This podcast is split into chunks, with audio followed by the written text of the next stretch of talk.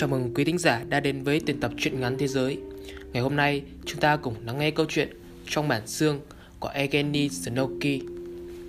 Sáng sớm, một làn sương đục như sữa bao phủ mặt đất. Đêm qua, tuyết rơi nhưng tiết trời không lạnh, chỉ có sương mù dày đặc.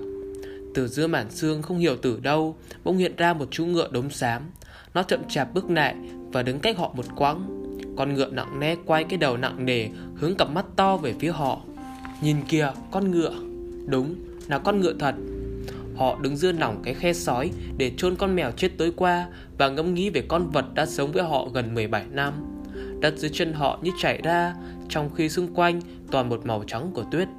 Họ dùng chiếc xẻng nhỏ đào một cái hố không sâu lắm, rồi đặt vào đó cái xác đã lạnh cứng của con mèo mà mới đây thôi còn là một cơ thể màu xám mềm mại và yểu điệu.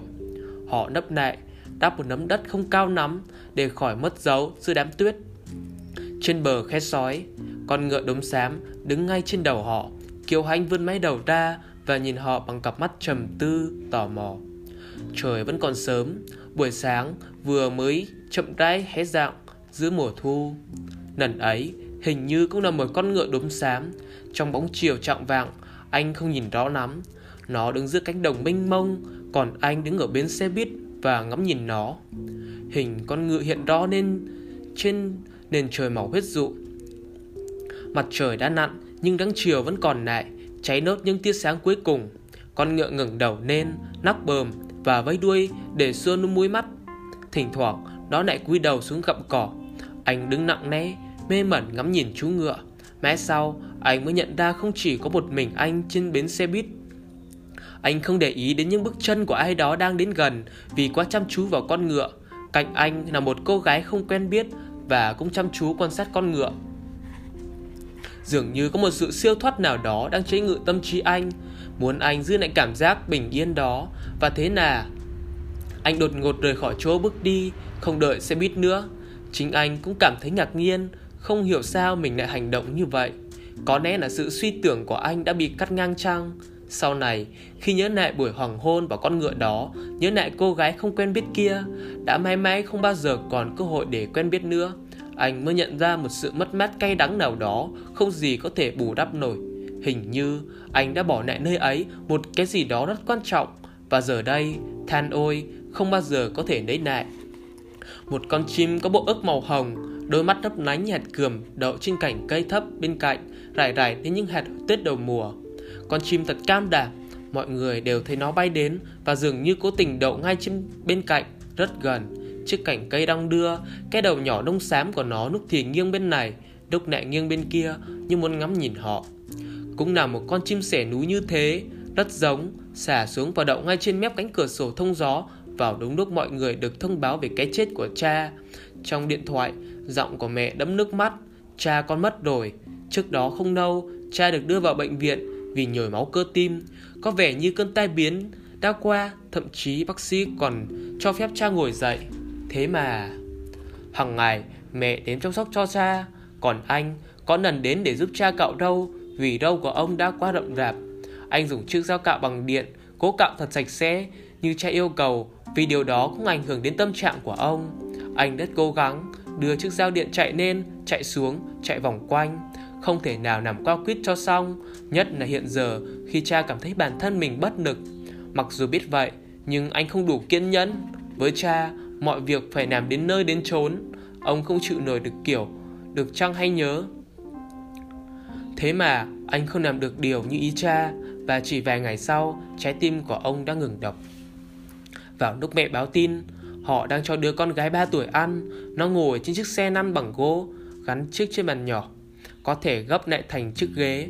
Để giấu những giọt nước mắt, anh phải quay mặt đã hướng cửa sổ có cây bạch dương và nhìn thấy con chim sẻ núi nông xám đang đậu trên cành cửa thông gió.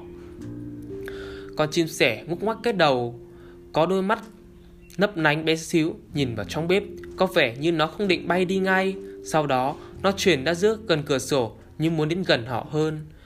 Nó lấy cái mỏ gõ gõ vào mặt kính rồi cất tiếng hót, lượn một vòng nhỏ bên cửa sổ trước khi biến mất vào thinh không. Trong anh bỗng xuất hiện ý nghĩ, có thể đó chính là linh hồn của cha đã bay đến để tạm biệt gia đình anh. Một con chó nhỏ lông vàng có cái đuôi cụt ngủn như bị cắt, đất giống con chó, hàng xóm ở khu nhà nghỉ ngoại ô bất chợt nhảy từ khe này sang bờ khe kia, và sau khi thấy họ, nó đứng sững lại. Con chó, đất giống con chó Musta ở khu nhà nghỉ. Có thể nó chính là Musta, nhưng tại sao Musta lại có thể xuất hiện ở đây? Quả thật, nó rất giống con chó Musta của hàng xóm ở khu nhà nghỉ, một loại chó quý tộc điển hình với đôi mắt nhỏ màu cánh gián và chiếc mũi đen mịn như nhung. Mối quan hệ giữa nó với con mèo không đơn giản chút nào. Musta thích chạy sang khu đất của họ, và nếu nhìn thấy con mèo, nó liền sủa ăng ẳng bằng một giọng đầy đe dọa và lao thẳng đến. Con mèo vội neo tót lên cao, hoặc là leo lên cây hoặc mái nhà, và nếu không thì chui vào bụi. Nhưng cũng có lần nó bình thản nhìn con chó bằng đôi mắt ngáy ngủ màu xanh trong veo như muốn nói: "Anh định ăn cướp à? Ở đây không có ai sợ anh đâu." Trước thái độ bình tĩnh như vậy, Musta đứng sững lại, bắt đầu vồn va đưa môi hít hít xung quanh, hoặc né nơi niếm niếm cô bạn láng giềng một cách thân thiện. Con mèo không thể chấp nhận một thái độ sủng sá như vậy, và thế là Musta bị ngay một cái tát vào móm. Có thể cái tát không mạnh lắm, nhưng rất ê chề. Musta tức điên lên, sủa ăng ẳng chạy xung quanh con mèo, còn con mèo lại thản nhiên nằm xuống. Con mèo không sợ ai cả, đây là lãnh thổ của nó là chủ nhân ở đây. Không loại trừ khả năng nó rất xứng đôi với con chó, bởi đôi khi vì công việc con mèo cũng phải bước sang lãnh địa của nhà hàng xóm. Ở đấy có Musta, nhưng nó không đuổi con mèo về và cũng chẳng có ý định nhảy bổ vào con mèo. Nó chỉ cảnh giác bám theo từng bước chân của con mèo. Đôi khi hàng xóm có việc phải vắng mặt vài ngày, họ gửi Musta lại. Không có chuyện gì làm, con chó thường sang khu đất của họ kiếm cái ăn, làm quen với gia chủ, kể cả con mèo. Nhân tiện kiểm tra xem con mèo có chút thức ăn nào trong cái đĩa của con mèo hay không. Mà thật ra làm sao lại có Musta ở đây cơ chứ? Nhìn kìa, có cá! Tiếng kêu phá tan sự tĩnh lặng của khu vườn. Bây giờ mọi người lại đổ dồn vào cái hốc nước nhỏ, đường kính không quá 1 mét, nằm thấp hơn một chút so với chỗ họ đã chôn con mèo. Vũng nước chưa đầy tứ tan, trên mặt phủ đầy cành đá. Không ai có thể ngờ rằng trong cái vũng nước nhỏ này lại có cá. May ra thì chỉ có nòng nọc, phôi thay ếch nhái là cùng. Cá không thể sống ở đây được, nhưng rõ ràng là có cá ở đây. Vẻ con cá nhỏ màu nâu nhạt, thậm chí cũng không đến nỗi nhỏ lắm. Những chiếc thân mảnh mai của chúng hiện ngay sát mặt nước, với cái đuôi xẻ ngang, nhẹ nhàng lượn qua lượn lại, tạo nên một quầng sóng nhỏ. Có thể dưới mặt đất là một nhánh sông ngầm. Tất cả đều nhìn xuống phía dưới, nơi bên dưới cái khe sói có thể là một nhánh sông ngầm. Có thể ngay dưới chân họ, ở một nơi rất sâu trong lòng đất cũng có nước, có một cuộc sống lưỡng cư, để từ đó trong lòng đất ấy, những con cá bé nhỏ và bí hiểm kia đã bơi lên. Ở nhà nghỉ, họ thường bắt cá ở cái đầm nhỏ mọc đầy cỏ nát. Ở đấy thường có những con cá bống thân tròn màu xám tro với cặp mắt nổi ra, họa hoàn lắm mới bắt được những con cá giếc màu vàng tròn trịa. Nú cá được đổ từ trên sức xô cu móp méo vào chiếc chậu, và ngay lập tức chúng quây lên, rơi từ góc này sang góc kia. Con mèo đánh hơi được sẽ có một vụ giải trí hấp dẫn, liền vểnh cao đuôi lên, chậm rãi tiến đến gần chiếc chậu và ngồi chờ ngay bên cạnh. Bằng những động tác dứt khoát và lạnh lùng, nó liên tục dùng bàn chân có những chiếc bóng sắc để cố chộp vào một con cá nào đó. Sau nhiều lần cố gắng, cuối cùng thì con mèo cũng thành công. Nó cặp chặt con cá giữa hai hàm răng và biến ngay vào một nơi kín đáo. Giống cá ở trong đầm tại khu nhà nghỉ của họ khác hẳn như con cá ở đây. Giờ thì con mèo không thể bắt được chúng nữa. Đúng như thế.